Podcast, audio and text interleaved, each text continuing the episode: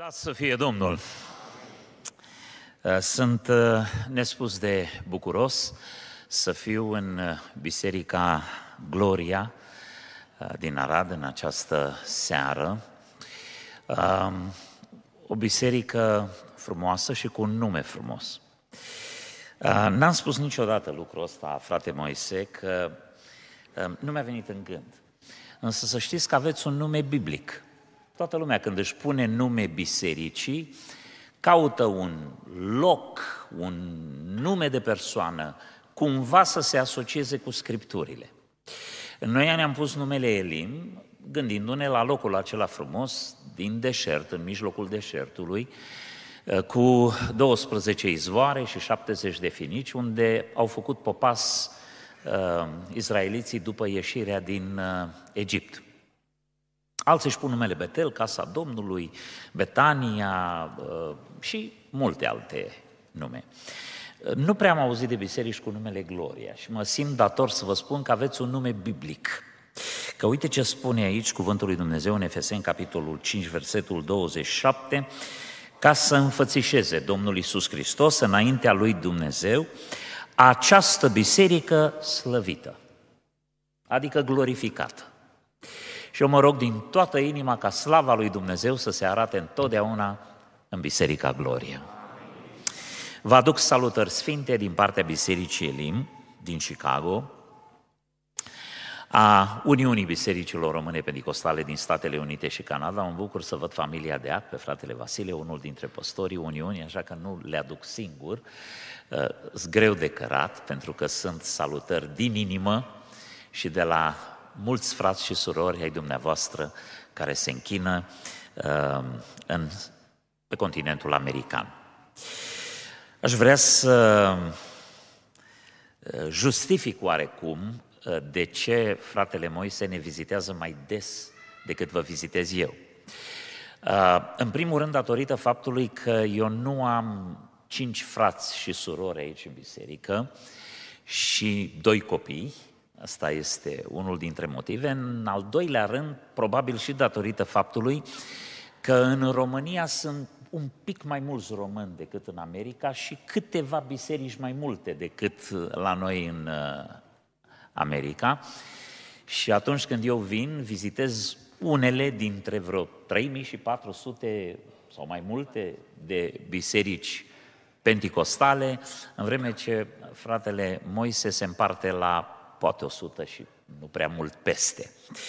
Um, din punctul de vedere al României și al românilor, România e mai mare decât America.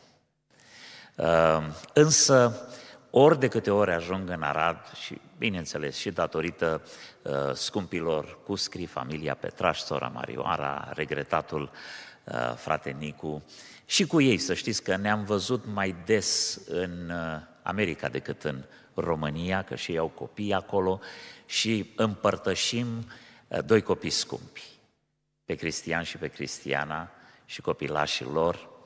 Um, sincer să fiu, uh, sunt extrem de încântat și aveam întotdeauna o părere foarte bună despre Bujac, însă de când m-am încuscrit cu dumneavoastră, am o părere și mai bună, dacă era posibil așa ceva. Vă salut și vă binecuvintez din toată inima, sora Marioara și fetele, copiii care sunteți aici. Uh, pentru mine, uh, seara aceasta este deosebită și datorită întâlnirii cu fratele păstor Samuel Man, care a plecat din mijlocul nostru. Acolo a început să slujească la învonul bisericii, acolo a fost ordinat în slujbă, acolo s-a căsătorit, acolo și-a binecuvântat copiii și pentru o vreme l-am împrumutat Uh, celor din uh, România. Uh, zic, zic doar atâta deocamdată. Cu părere de rău, trebuie să recunosc.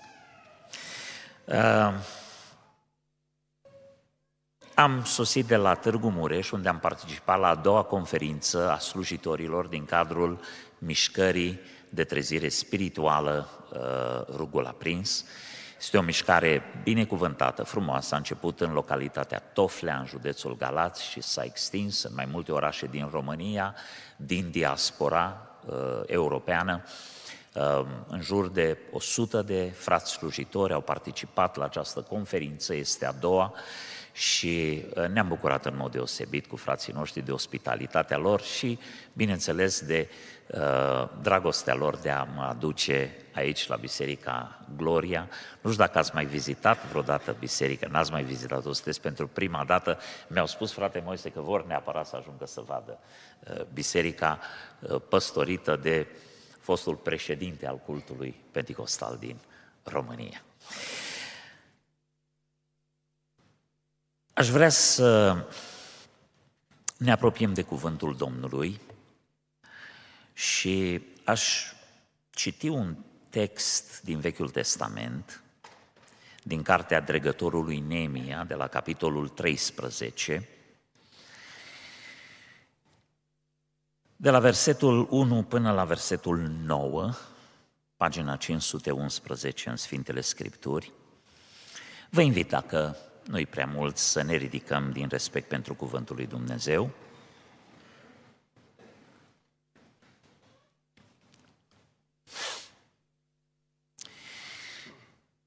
Nemia 13, începând cu versetul 1. În vremea aceea s-a citit în fața poporului în cartea lui Moise și s-a găsit scris că Amonitul și Moabitul nu trebuiau să intre niciodată în adunarea lui Dumnezeu. Pentru că nu veniseră înaintea copiilor lui Israel cu pâine și apă și pentru că tocmiseră împotriva lor cu preț de argint pe Balaam ca să-i blesteme. Dar Dumnezeul nostru a prefăcut blestemul în binecuvântare. Când au auzit legea, au deosebit din Israel pe toți străinii. Înainte de aceasta, preotul Eliashib, care era pus peste cămările casei Dumnezeului nostru și rudă cu Tobia, pregătise pentru el o cămară mare, unde puneau mai înainte darurile de mâncare, tămâia, uneltele, zeciuiala din grâu, din mus și din undelem, părțile rânduite pentru leviți, cântăreți și ușieri și darurile ridicate pentru preoți. Eu nu eram la Ierusalim când s-au petrecut toate acestea, căci mă întorsesem la împărat în al 32-lea an al lui Artaxerxe, împăratul Babilonului. La sfârșitul anului am căpătat de la împărat învoire să mă întorc la Ierusalim și am văzut răul pe care îl făcuse Eliashib, pregătind o cămară pentru Tobia în curțile casei lui Dumnezeu. Mi-a părut foarte rău și am aruncat afară din cămară toate lucrurile lui Tobia. Apoi am poruncit să se curețe odăile și am pus iarăși în ele uneltele casei lui Dumnezeu, darurile de mâncare și tămâia. Amin. Domnul să binecuvinteze propovăduirea, ascultarea și împlinirea cuvântului Sfânt în viețile noastre. Amin. Vă invit să reocupați locurile.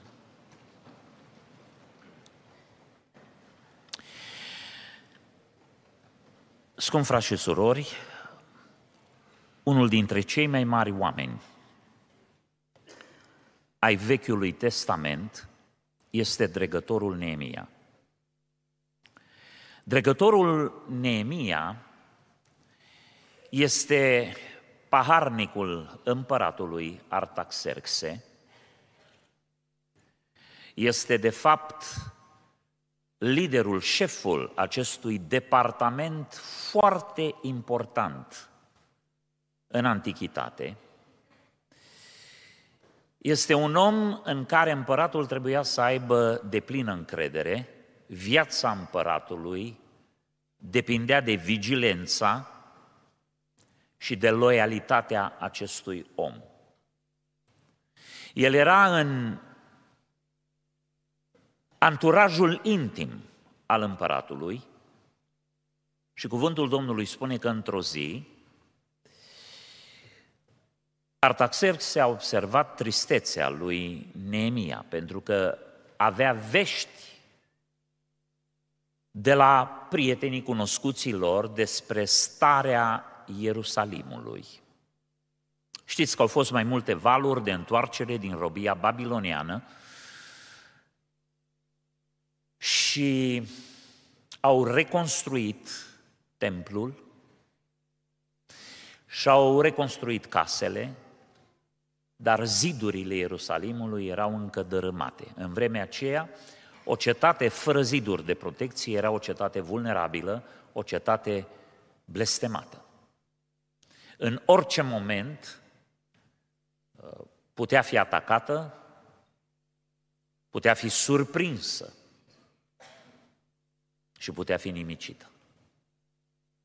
Lucrul acesta l-a deranjat cumplit pe Neemia și s-a dus cu fața posomorâtă în fața împăratului. Să știți că uh, a merge trist și acru în fața unui împărat era un pericol foarte mare.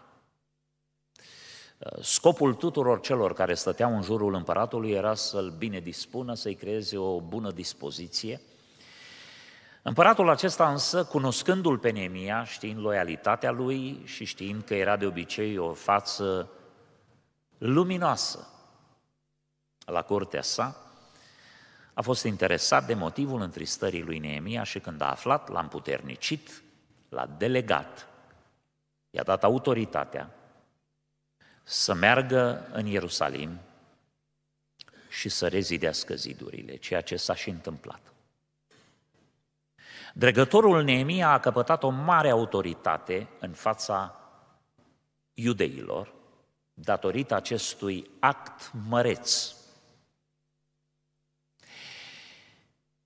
Și ori de câte ori s-a întors, pentru că a continuat să aibă slujba aceasta înaltă la curtea împăratului, ori de câte ori s-a întors, a avut autoritatea de care vorbeam să verifice, să se uită, să vadă și chiar să ia decizii cu privire la bunul mers al țării, al poporului și mai ales a spiritualității poporului. Chiar dacă el a fost un dregător și slujba lui a părut administrativă, să știți că cele mai importante măsuri, reforme ale lui Neemia au fost de ordin spiritual. Măsurile de ordin spiritual pe care le-a luat Neemia a fost să readucă slujbele de la casa lui Dumnezeu în forma lor poruncită de lege. Să sfințească sabatul, care nu mai era respectat, să purifice etnic Israelul de influențele străine prin căsătoriile mixte. Vedeți, Ezra a citit Cartea Legii și a existat un moment de trezire spirituală. Dar cel care a impus aceste măsuri de reînviere spirituală a lui Israel a fost dregătorul Neemia. În pasajul pe care l-am citit, Ni se spune că preotul Eliashib, care avea mare putere la templu, avea autoritate peste cămările templului, a luat o cămară mare care rămăsese goală. Acolo erau aduse mai înainte darurile de mâncare, tămâia, uneltele, zeciuiala din grâu, din mus și din undelem, părțile rânduite pentru leviți, cântăreți și ușieri și darurile ridicate pentru preoți. Se pare că lucrurile acestea nu au mai fost aduse la templu și că marea aceasta mare și goală a fost dată lui Tobia.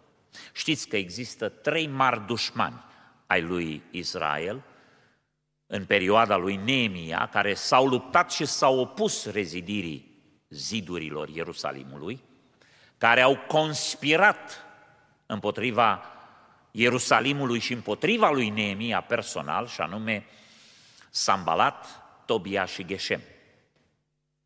Tobia este un dușman al poporului ales.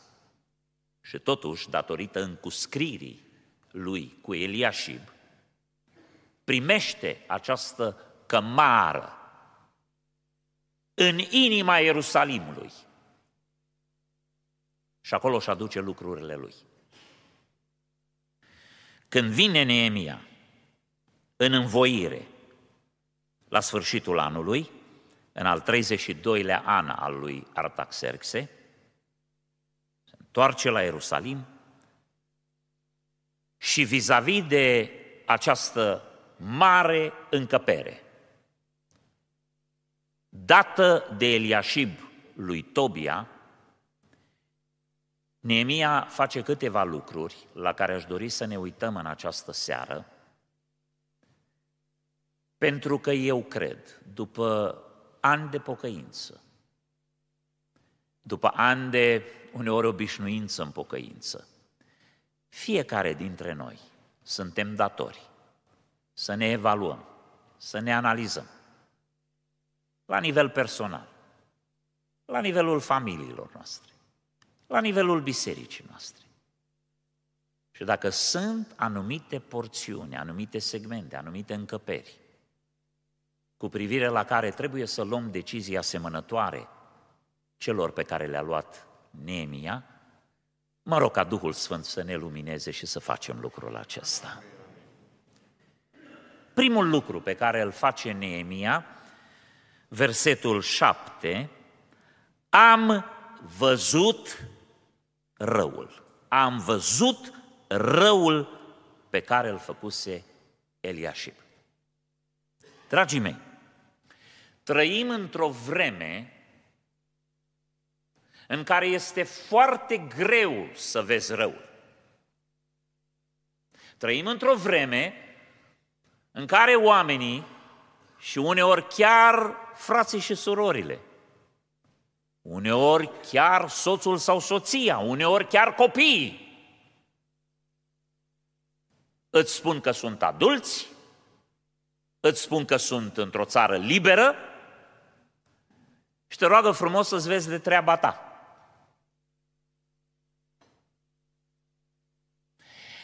Ori cuvântul lui Dumnezeu spune, vegheați unii asupra altora ca să vă îndemnați la fapte bune. Cum să veghezi? Ce înseamnă să veghezi? Înseamnă să te uiți. Și înseamnă să vezi. Mi-aduc aminte că a venit odată o tânără îmbrăcată mai indecentă la biserică. Și câteva surori, câteva persoane din biserică s-au legat de tatăl ei. Mi-a spus, măi, dar tu n-ai văzut cum a venit la biserică?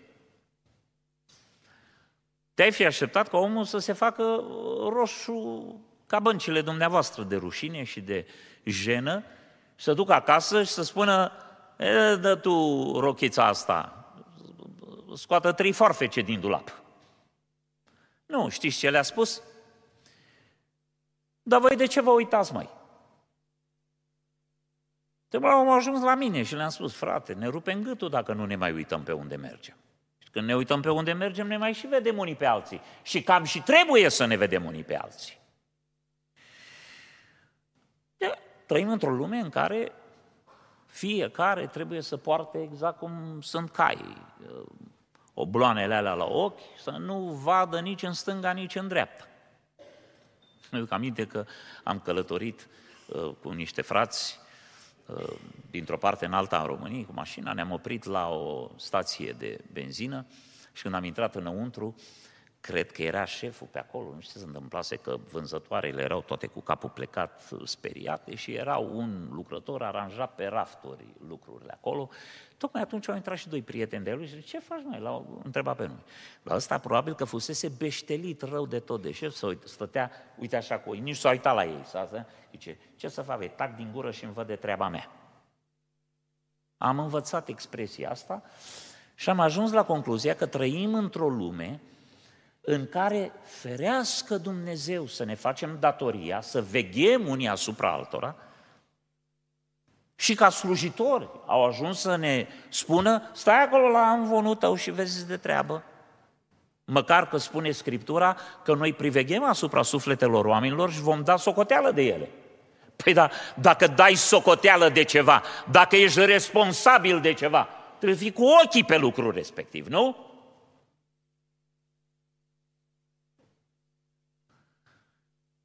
Dragii mei, ascultați de ce trebuie să ne uităm și de ce Dumnezeu ne dă autoritatea să ne uităm și să vedem. Și eu nu zic să fim negativiști. Sunt foarte multe lucruri bune de văzut și de apreciat. Dar lucrurile bune trebuie să încurajate și întreținute, lucrurile rele trebuie să corectate și mustrate.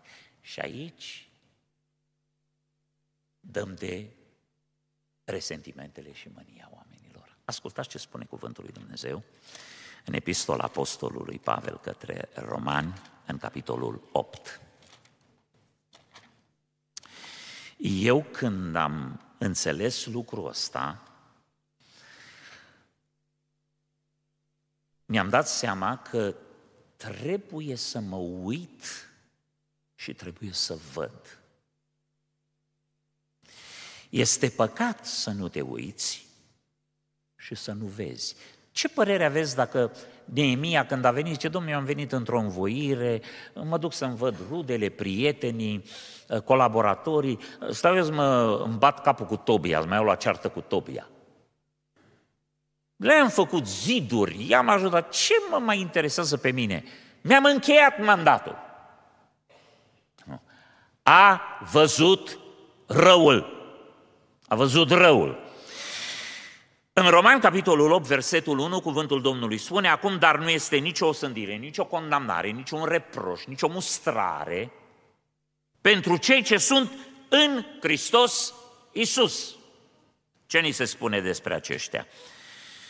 Ascultați ce spune versetul 16 din Romane 8. Însuși Duhul adeverește împreună cu Duhul nostru că suntem copii ai lui Dumnezeu. Asta este identitatea noastră în Hristos. Suntem copiii lui Dumnezeu. Și acum, nu este nicio sândire pentru cei ce sunt în Hristos Iisus, care nu trăiesc după îndemnurile firii pământești, ci după îndemnurile Duhului. Cu alte cuvinte, cei ce sunt ai lui Hristos, cei ce sunt copii ai lui Dumnezeu, cei ce sunt în Hristos, în mod automat, această identitate presupune faptul că ei trăiesc după îndemnurile Duhului și nu după îndemnurile firii. Vă propun o ecuație, uh, pentru că este formată din mai multe componente care se completează unele pe altele. Ascultați ce spune versetul 5, tot din Romane 8. În adevăr, cei ce trăiesc după îndemnurile firii pământești, ca, deja am descoperit că sunt două categorii, care sunt ai lui Hristos și care nu sunt ai lui Hristos, care sunt copiii lui Dumnezeu și care nu sunt copiii lui Dumnezeu. Și am descoperit că cei care sunt copiii lui Dumnezeu urmă, umblă călăuziți sau cârmuiți de Duhul lui Dumnezeu, după îndemnurile Duhului. Cei care nu sunt ai lui Hristos umblă după îndemnurile firii pământești. Și acum continuă și spune, în adevăr, cei ce trăiesc după îndemnurile firii pământești umblă după lucrurile firii pământești. Pe când cei ce trăiesc după îndemnurile Duhului umblă după lucrurile Duhului. Ce înseamnă asta? Ești al lui Hristos? Umbli cârmuit, condus, călăuzit de Duhul Sfânt și umbli după lucrurile Duhului. Să știți că sunt lucruri în lumea asta. Lumea asta e plină de lucruri. Sunt unele neutre din care putem face lucruri bune sau lucruri rele. Dar, în general, există lucruri ale firii și lucruri ale Duhului. Ajungem imediat pe parcursul acestui mesaj și vom vedea și care sunt lucrurile Duhului și care sunt lucrurile firii. Cine nu-i aparține lui Dumnezeu, cine nu este al Domnului, umblă cârmuit, călăuzit, condus de îndemnurile firii pământești și umblă după lucrurile firii pământești. Acum există două perspective, perspectiva obiectivă și perspectiva subiectivă. Pentru că, nu, vrem să știm care e al Domnului și care nu e al Lui. Din punctul de vedere al lui Dumnezeu, lucrurile sunt simple. Asta e perspectiva obiectivă. De unde se uită Dumnezeu, lucrurile sunt foarte clare. Ascultați ce spune uh, cuvântul Domnului în 2 Timotei, capitolul 2,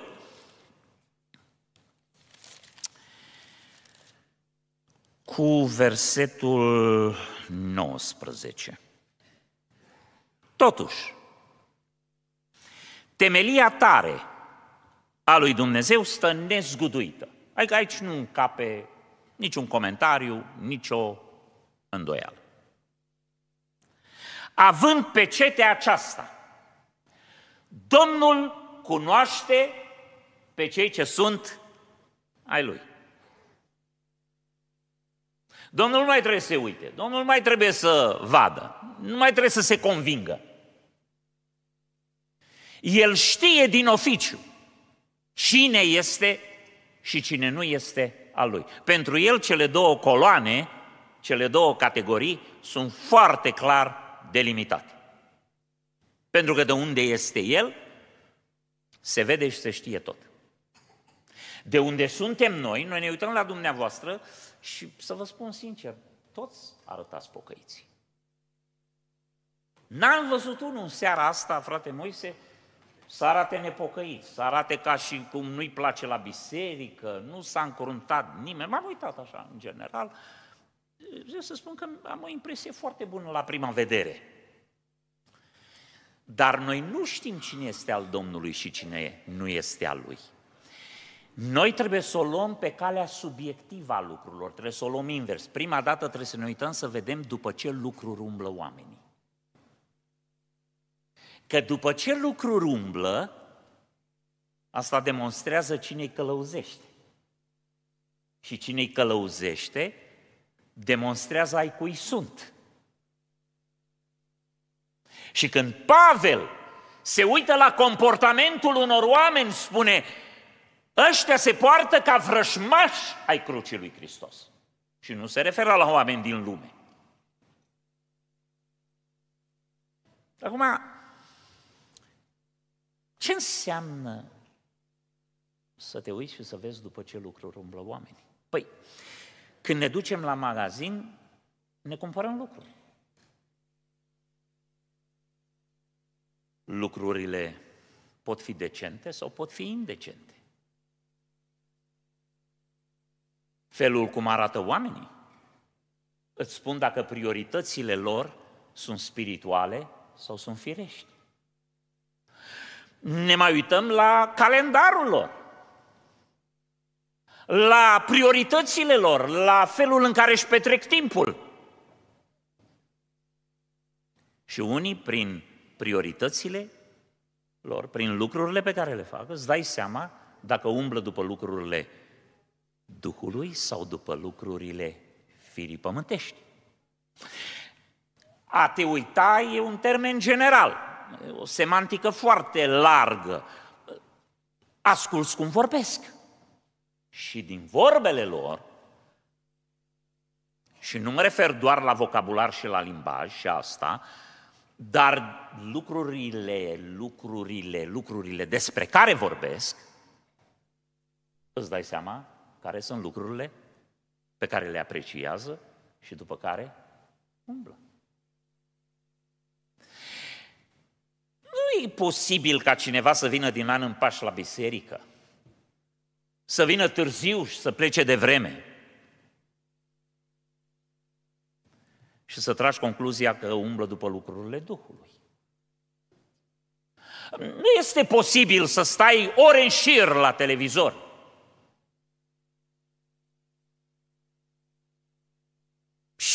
Și să constați că umblă cineva după lucrurile Duhului. N-ai cum să mergi la cinematograf pe stadion sau în arene sportive sau în locuri unde sunt concerte lumești sau activități lumești și pe urmă să pretinzi că umbli după lucrurile Duhului. După lucrurile Duhului, vii la biserică, te îndelenicești cu disciplinele spirituale care îți zidesc sufletul, care îți întăresc credința, în așa fel încât să nu fim creștini piperniciți și slabi, ci să fim credincioși tari în credință, care trăiesc și păstrează valorile cuvântului lui Dumnezeu.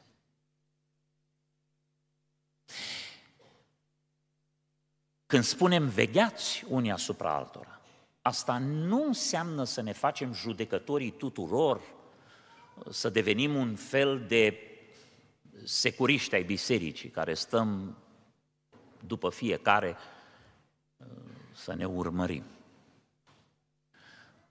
Însă este imposibil să stai în această proximitate, în această intimitate a părtășiei frățești în biserică. Și fiecare are sfera lui de influență. Începând cu familiile noastre, începând cu cunoscuții și prietenii noștri. În momentul în care vezi ceva rău. Nu trebuie să întorci capul în altă parte. Când auzi o vorbă murdară, nu trebuie doar să te strângi jenă și să-ți manifesti disconfortul. Când vezi răul, trebuie să urmeze niște pași concreți, clari. Și am să închei punctul acesta spunându-vă că primul loc unde trebuie să vedem uh, răul este în viețile noastre, în, în propria noastră viață. Pentru că dacă nu rezolvăm problema cu bârna din ochii noștri, ne va fi foarte greu să-l ajutăm pe altul care se chinuie cu un pai. Analiza aceasta trebuie să înceapă cu fiecare dintre noi, fiecare în dreptul lui. Și în măsura în care Dumnezeu ne dă înțelepciune și autoritate spirituală. Să ne uităm și în jurul nostru și să vedem, dar cu gândul de a ajuta pe cei din jur să se corecteze. Pentru că nu suntem chemați să dărâmăm, ci să ridicăm. Am văzut răul. Al doilea lucru. Mi-a părut foarte rău. Uh, unul dintre marile păcate atunci când suntem vigilenți și vedem răul este că nu ne pare rău. Știți care este primul semnal?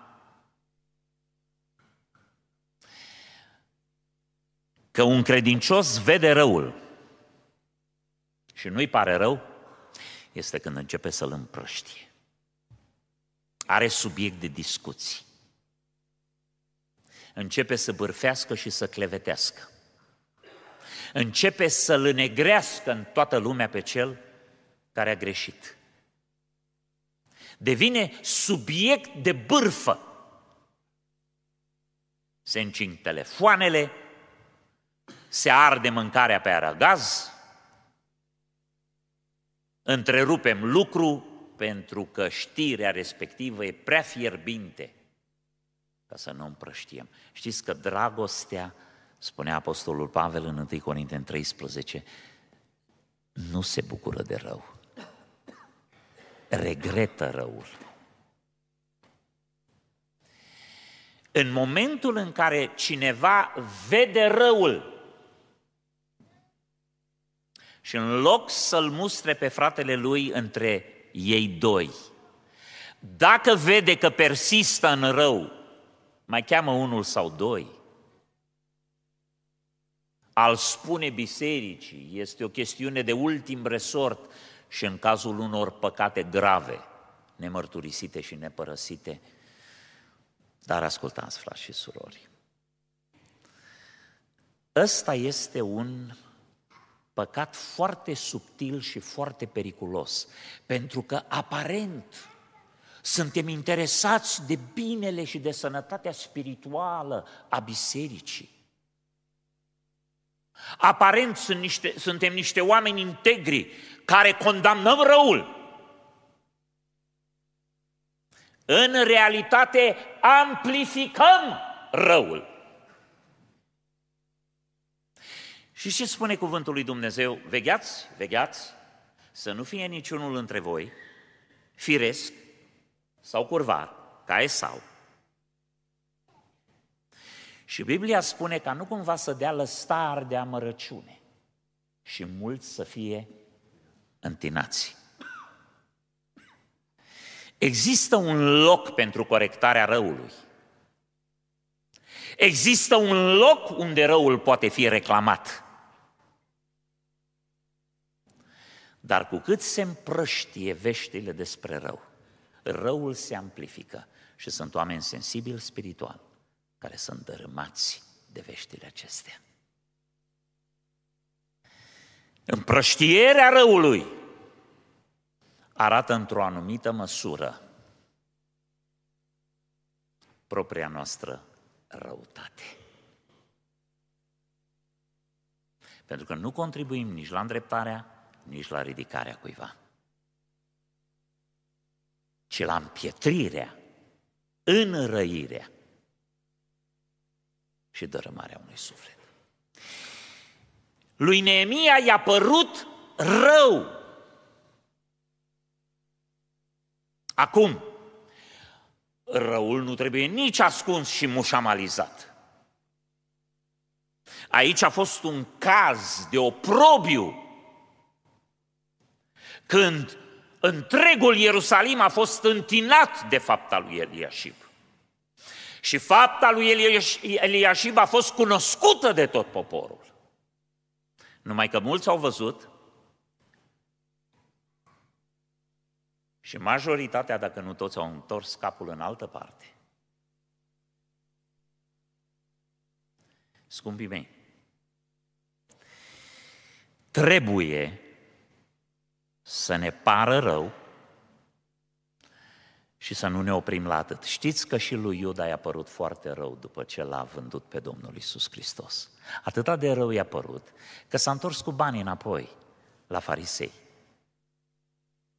Și farisei au spus, i-ai luat? Nu-i mai interesează. Părerea de rău e bună, dar nu este locul și pasul la care să ne oprim. A văzut răul, i-a părut rău și ascultați ce spune mai departe în versetul 8. Am aruncat afară din cămară toate lucrurile lui Tobia. Nu toți avem autoritatea să scoatem afară din cămara altuia lucrurile. Fiecare trebuie să facă curățenie în viața lui. Există un for de autoritate bisericesc, o conducere a bisericii care rezolvă asemenea probleme când ele se întâmplă în biserică. Nu fiecare dintre noi are, are autoritatea să intre, să dea ușa de perete, să înceapă să arunce lucruri. Dar din viața ta ai autoritatea să comiți acest act de brutalitate împotriva lucrurilor lui Tobia, să dai cu ele de azvârlita. Și ce spunea apostolul Pavel lui Tit? Că harul lui Dumnezeu a fost arătat. Noi când vorbim de har ne înmuiem. Avem impresia că harul lui Dumnezeu înseamnă ai bate pe spate pe toți, a le face complimente tuturor, a, a le vorbi numai de promisiunile Domnului. Ascultați că harul lui Dumnezeu este un învățător, zice, și ne învață să o rupem cu păgânătatea și cu poftele lumești, să trăim în veacul de acum cu uh, dreptate, cumpătare și evlavie. Frați și surori, nu e așa că e greu să ne despărțim de anumite lucruri ale firii pământești.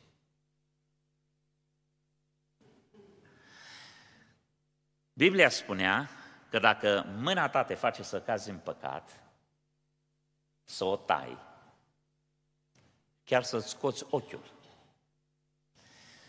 Vă rog foarte frumos să nu vă tăiați mâinile și să nu vă scoateți ochii.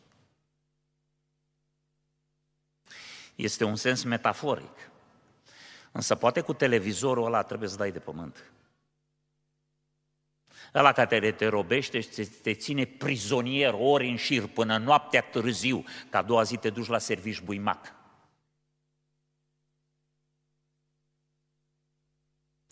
S-ar putea să te duci în garderoba ta să iei unele dintre hainele de acolo și să le tai cu foarfeca.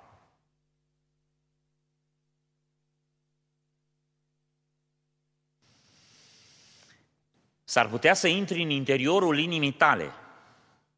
Să ascultați ce spune cuvântul lui Dumnezeu. Omorâți mădularele voastre care sunt pe pământ, adică atitudinile, înclinațiile, tendințele firești din caracterul vostru și din stilul vostru de viață. Omorâți-le! E un act de brutalitate. Am aruncat afară, dar nici nu le-ai împachetat, nu le-ai, nu le-ai pus și tu frumos în cutii. Și eu, eu când am citit textul ăsta, când arunci ceva, nu știu, dai de zvârlita cu ele. Pui mâna pe el și îl arunci. Firea pământească nu știe de vorbă bună. Firea pământească nu poate fi corectată treptat. Nașterea din nou, întoarcerea la Domnul, rezolvă problema alcoolului instantaneu. Legătura drogurilor instantaneu. Da, la centrele de reabilitare, acolo unde filozofii, medicii iau măsuri de reabilitare a unei persoane, îi leagă, le mai dă cu porția din ce în ce mai... Au tot felul de strategii. Acolo e înțelepciunea oamenilor atâta cât, cât le-a dat-o Dumnezeu. Dar atunci când cineva este născut din nou, Duhul lui Dumnezeu comite un act de brutalitate împotriva acestor legături, ele sunt rupte și toate cele vechi s-au dus și toate lucrurile s-au făcut noi, măriți să fie în numele Domnului. Am spus de mai multe ori și repet unde merg, una dintre cele mai spectaculoase convertiri despre care eu am auzit vreodată a fost convertirea tatălui meu. Bunica mea a fost prima pocăită din familie, noi suntem un neam foarte mare, probabil dacă ne-am adunat toți am fi bine peste 200 de persoane. Ea a fost prima pocăită din familie. După ea s-au pocăit părinții ei, pe rând surorile ei, pe urmă nepoți, nepoate și cred că o mare majoritate dintre noi suntem pocăiți, începând de la bunica mea. Tatăl meu a avut o mare problemă. Era dependent de tutun, de nicotină. Tata, în tinerețea lui, fuma o dată pe zi, de dimineața până seara. Cine îl știa pe tata, îl știa cu țigara în gură.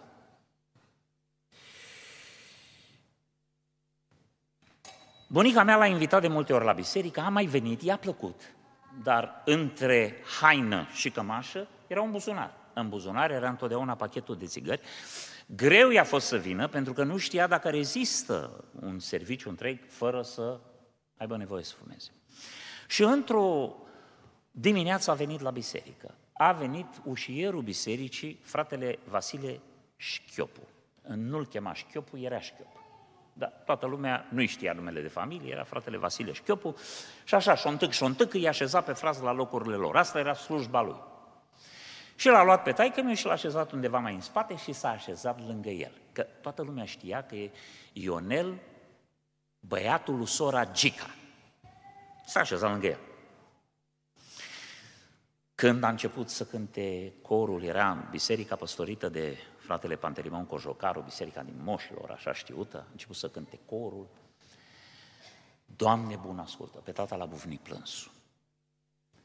Și fratele Pascur, uh, Vasile Șchiopu, i-a tras un, un cot și a spus, predă-te Ionele, pocăiește predă-te, că așa se zicea la noi, nu știu, cred că și la noastră, de predai. Ceea ce e un termen foarte potrivit și foarte... Uh, Tata a fost rușine pe de-o parte, dar nu că i-a fost rușine, avea pachetul de țigări în buzunar. Și în vremea aia, oamenii când se pocăiau știau că trebuie să lase de băutură, de țigări. Nimeni nu-i cocoloșea de la Amvon, nu se predica vino și nu mă vedem noi, las că te lași tu până la urmă. Nu, te pocăiai, trebuia să fii perfect din prima zi. Te lași de toate. Știind lucrul ăsta, dar ea gesticulat el acolo că nu. Și pe urmă a început o predică, au mai fost cântări, săracul, taică meu, a fost cercetat, că așa se zicea, e cercetat. Și tot buvneam plâns. Fratele Vasile, cum îl vedea că tremură de plâns, îi mai dădea un chiot, zice, predă-te mă Ionel. A început să predice fratele Pantelimon Cojocaru și l-a văzut, că știa că îi dau lacrimile, că plânge. Și a început să predice de chemare. Uh, Tara plângea, fratele Pantelimon predica și fratele Șchiopu îi dădea ghiontul. Până la urmă n-a mai rezistat fratele Șchiopu și l-a ciupit de pulpă așa de tare că tata a sărit în sus. Și când a sărit în sus, fratele Pantelimon, cojocarul, spune Slavă Domnului Ionele, s-a predat Ionel, vină în față Ionele. Mă, ce era să facă Ionel? A venit în față. Îl durea că l-a ciupit tare de tot. Și unii au nevoie de o ciupitură. Și când a venit în față, s-au rugat pentru el, s-au bucurat. Și tata a ieșit în stradă, speriat la culme. Ascultați ce a făcut. S-a dus lângă un stâlp, unde era un mic cazan de gunoi. În București, pe vremea aia, erau cazane de gunoi puse pe stâlpi. Și s-a dus în dreptul cazanului. A scos pachetul de țigări din buzunar. L-a strâns și l-a făcut chem. Și a zis, Doamne, nu mi-e de ajuns doar să mă las de fumat și să mă ajut să mă las de fumat dar cel mai mult de la tine. În momentul în care arunc pachetul ăsta de țigări în cazanul de gunoi, fă să mi se facă rău de la țigări și de la fumul de țigări. Pentru că vreau să știu că m-ai transformat, că m-ai născut din nou și că niciodată n-am să mai fiu ce am fost și n-am să mai fac ce am făcut. Și a aruncat pachetul de țigări în cazanul de gunoi. Am mers împreună cu tata de nenumărate ori pe stradă. Când tata vrea să stea de vorbă cu mine despre lucruri importante de viață, mă lua la plimbare. Am petrecut multe ore cu omul ăsta foarte înțelept. Și când vedea o bodegă la distanță, punea mâna pe mine, tremura. Și ce tăticule, hai să trecem strada în partea elaltă, că mi se face rău. Se albea la față, nu putea să respire. Toată viața lui, în afară de satana, primul și cel mai mare lucru pe care l-a urât a fost tutunul și fumul de țigară. Pentru că strămutarea, smulgerea din împărăția întunericului și strămutarea în împărăția luminii este un act de brutalitate. Satana nu-ți dă drumul. Nu-ți dă drumul de bunăvoie. Granițele întunericului sunt închise, ermetic. Biblia spune că toată sfera pământului este înconjurată de o pătură neagră și groasă de demoni.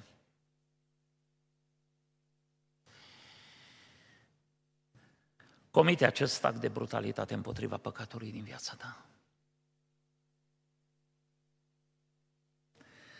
Am aruncat afară din cămară toate lucrurile lui Tobia. Versetul 9.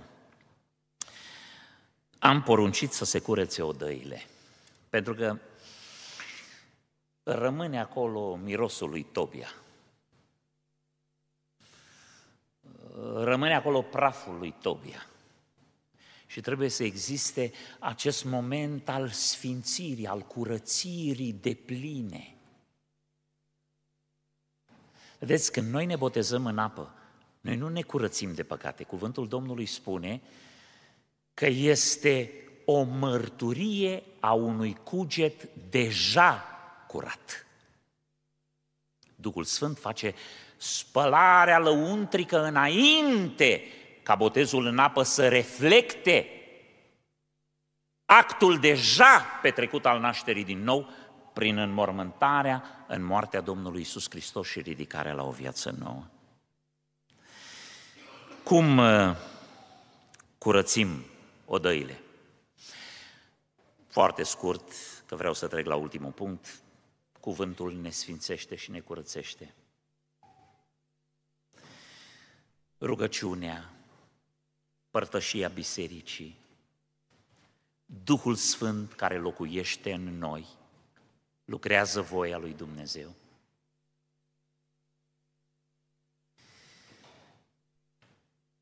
Asta este curățirea odăilor. Și în cele din urmă. Am adus iarăși în ele uneltele casei lui Dumnezeu. Cuvântul Domnului spune că o casă curățită, împodobită, dar goală, este în mare pericol. Ca starea ei să ajungă mai rea decât cea de la început.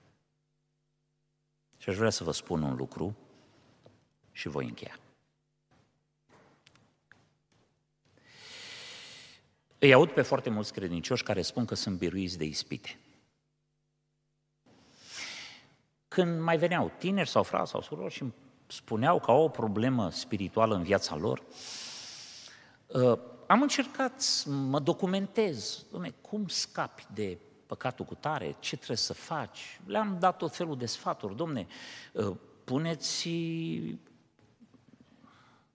computerul într-un loc mai vizibil, lasă camera, ușa la cameră deschisă, lasă, uh, fi responsabil, uh, nu te mai duce în locurile cu tare, mai... Și am constatat ceva foarte interesant. Lucrurile astea, deși învățători de bun simț,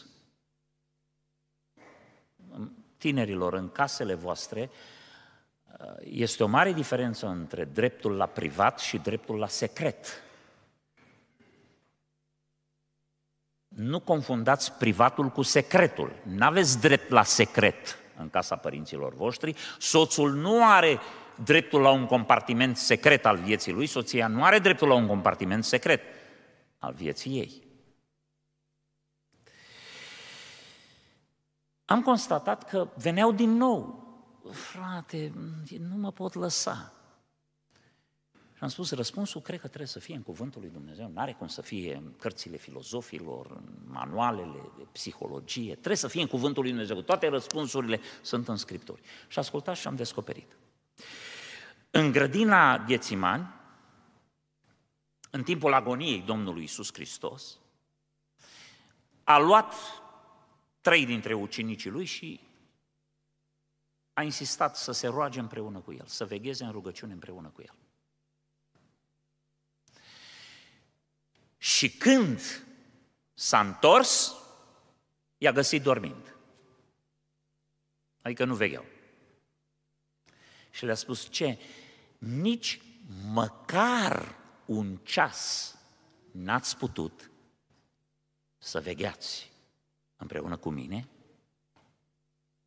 Și imediat după aceea Domnul Iisus Hristos le spune, vegheați ca să nu cădeți în ispită.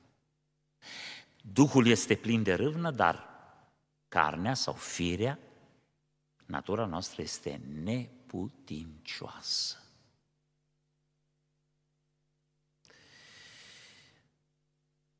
Am ajuns la concluzia că singura șansă ca un credincios să fie biruitor asupra ispitei este să pună deoparte pentru Dumnezeu în fiecare zi o oră de cercetare a Scripturilor și o oră de rugăciune. Când am început să spun lucrul ăsta, am văzut fețe tulburate, disperate, exasperate și unii au venit și mi-au spus, frate, ce crezi că noi avem două ore pe zi? Noi avem responsabilități. Noi avem probleme. Asta nu înseamnă că nu ne rugăm. E, mai mult din când în când, mai puțin în fiecare zi, nu suntem oameni să nu ne rugăm. În sus, în afară de rugăciunea de, poate dimineața dacă, sau știu eu, la masă, sau la culcare, așa, la masă ne rugăm, Doamne, amin, Doamne, că mi-e foame. La, mă rog, la, la culcare ne prăbușim pe pat. Ne rugăm la pat. Uh, bine, nu e rău să te rogi. Am spus, dacă aveți sinceritatea să-mi spuneți, cât stați la televizor în fiecare zi?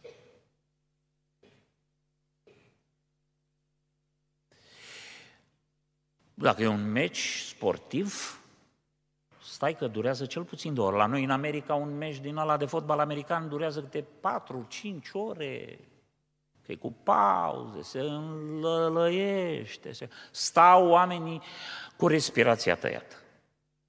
Fie, n-am văzut unul se uită odată la televizor la un film sau la o partidă sau la ceva și să spună două ore, trei ore, dar ce eu am timp de așa ceva? Dar ce eu îmi pierd timpul cu treburi de astea? Tale Duhului nu sunt, vă spun eu de pe acum. Stai și te uiți cu orele la filme unde înveți că eroul principal care te fascinează, îți place de el, e stricat, mai fură, mai bate, mai minte, mai înjură, e erou principal și e, e bun că ține cu binele. Ține cu binele.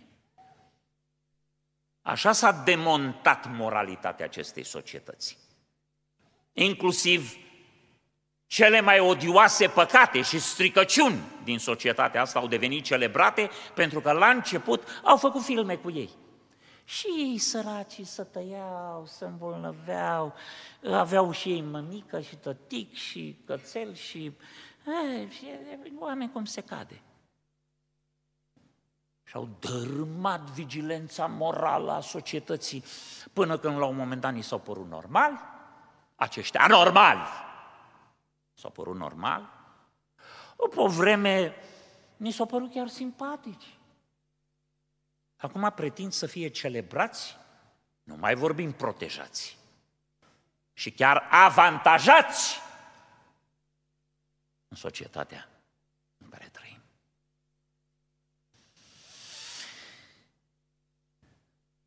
Frați și surori, care aveți probleme spirituale, ați încercat multe lucruri. Nu, adică veniți la noi, nicio problemă dacă veniți, să ne rugăm, putem să ne punem mâinile peste voi de dimineața până seara, în fiecare zi, cât vreți dumneavoastră.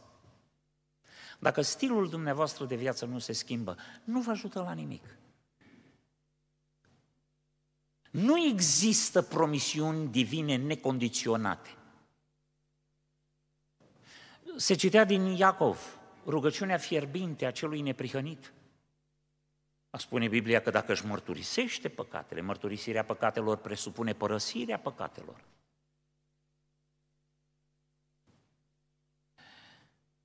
Fără o oră de scripturi pe zi. Pentru că ispita vine în fiecare zi. Dacă ar veni o dată pe săptămână, vă spune, domne, când e, când e ziua ta de ispită? Când e ziua ta ce area? Când vin săgețile arzătoare? Luni. E, luni citește o oră Biblia și roagă-te o oră. Însă în fiecare zi e ziua aceea. în fiecare zi suntem atacați. În fiecare zi firea pământească geme și strigă să-și capete lucrurile. Vrea lucrurile ei. Și pentru că în fiecare zi avem acest război, haideți în fiecare zi să ne hrănim sufletele și să ne apropiem de Domnul. Amin.